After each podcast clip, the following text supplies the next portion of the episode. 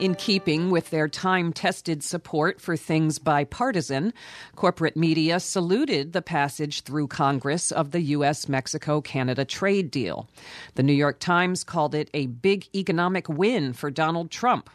Who, NPR says, can say he has fulfilled his pledge to get tough on trade and eliminate bad deals made by his predecessors. NPR ends by noting that the agreement, some call NAFTA 2.0, includes provisions on things like the ozone layer and fisheries.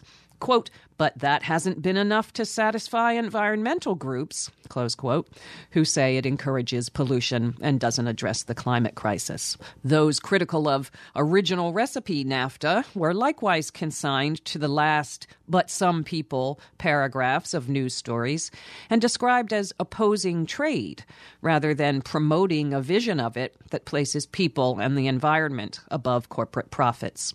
USMCA, as it's known, is on Trump's virtual desk as we speak on January 23rd. Here to suggest some questions we could be asking about it is Manuel Perez Rocha.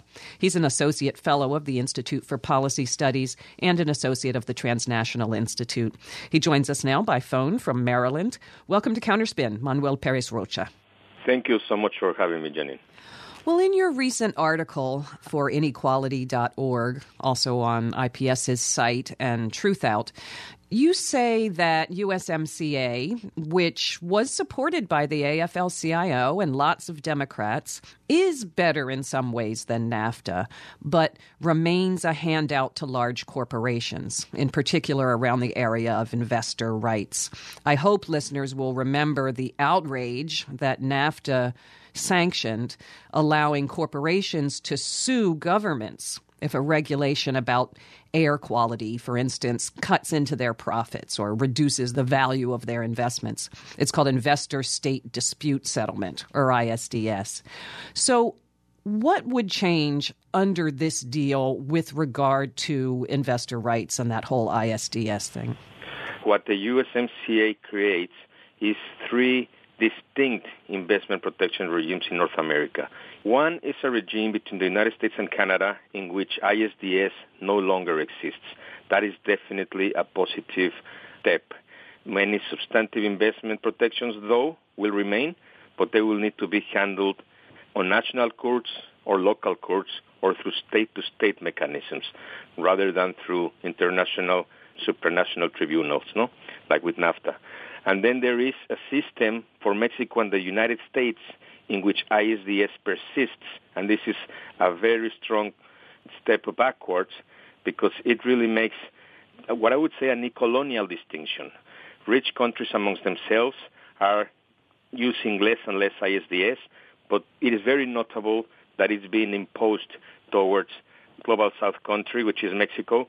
And in particularly, it is very concerning for ecological reasons, but I will touch about that later. The third other relation is between Canada and Mexico. is not under the USMCA, but ISDS persists under the Trans-Pacific Partnership of which Mexico and Canada are members. The United States is not. Trump also pulled out the United States from the Trans-Pacific Partnership. And this is very concerning also because the great destruction of the Mexican environment by Canadian mining companies. So all in all, Mexico remains under ISDS, whether under the USMCA or the TPP, and is very concerning, particularly for environmental reasons.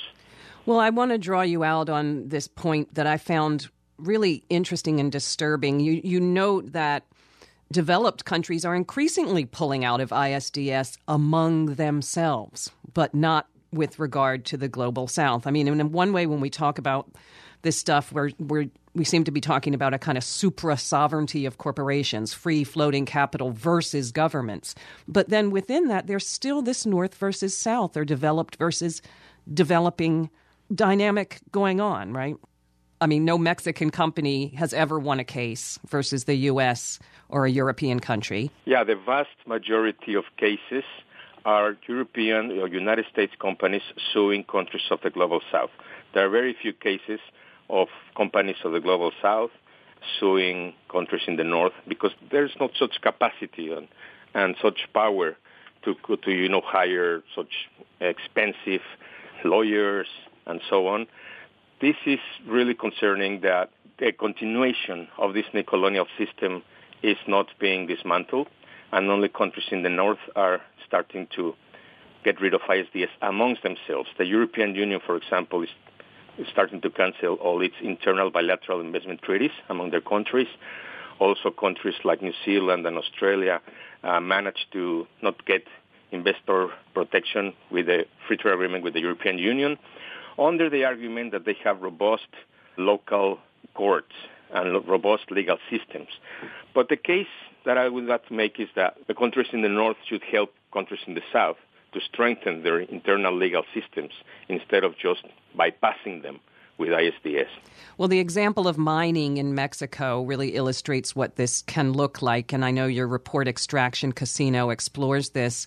Mining companies file suits against Latin American countries because you know, why not? They they might not win, but they have the time and the money to just, you know, roll the dice on it. But the people at the sharp end are communities that are trying to protect their land or trying to protect their health. The the deck is really stacked here. Yeah, exactly. In the report Extraction Casino, we examine 38 cases of mining companies, mostly from Canada or the U.S., that have been filing dozens of multi-million dollar claims against Latin American countries the World Bank's International Center for the Settlement of Investment Disputes, or ICSID. This is where most of the suits come. This is a really assault against the self-determination of countries when they try to enact responsible environmental policies or other kind of policies in the public interest. And Mexico just last year received two huge cases of two U.S. companies, two mining U.S. companies under NAFTA. One is called Vulcan and the other one's called Odyssey for the total amount of $4 billion. I didn't say million, I say billion dollars. That's a huge amount that many countries just cannot be subject to, particularly poorer countries like countries in Central America where I've worked a lot, and other countries in Africa, for example, or Pakistan that also received a $4 billion demand. And this is really provoking more than anything what is called a regulatory chill. It's withdrawing or subtracting the capacity of governments to enact responsible environmental policies that, above all, help to mitigate the climate crisis that we're living globally. Well, we can't fight climate disruption without reducing the value of somebody's investment, period, you know. Right. Um, and, and it's bizarre to make laws that environmental laws that corporations can then just dodge by outsourcing. I mean, it, it's as if we're living in different worlds, you know, where the the climate effects or the pollution here don't affect anybody else. Of course, it's not true, but it seems as though the left has been a bit on the back foot in terms of trade and globalization. And I wanted to ask you what a progressive vision of trade policy looks like. How is it different from what we see now? Well, the problem is that free trade agreements, including the new NAFTA, they're all about expanding more international trade and pushing more for increasing the supply chains. And this is what is really exceeding the planet's ecological limits. We think that a reformed international trading system must be, above all, tolerant of different ideas about how our economies and societies should be organized, and not only under this principle of more trade, more growth is better. So we have lots of proposals. We also have a paper called Beyond NAFTA 2.0, in which in our report, we, among many other things, we propose a new trade treaty framework that supports core progressive policy priorities such as universal health care, strong public services, and robust environmental protection and resolute action on climate change. There is no mention about climate change or the climate crisis in the new NAFTA. It's, it's clearly the same pattern of expanding trade, expanding investment, and expanding the depletion of the environment in different countries.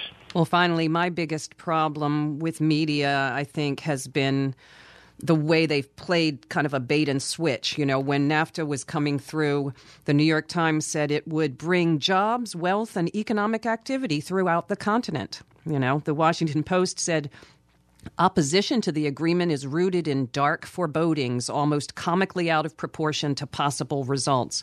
Well, then, when NAFTA did not result in jobs, wealth, and economic activity throughout the continent, these media promoters just turned and said, "Oh, but it's not as bad as critics said it would be." You know, they they just kind of left yeah. their promises behind.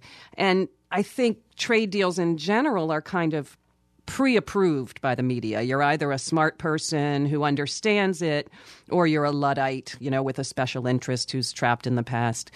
I wonder what you would like to see journalists do more of or maybe less of in reporting, not just on the new NAFTA, but on trade deals in general.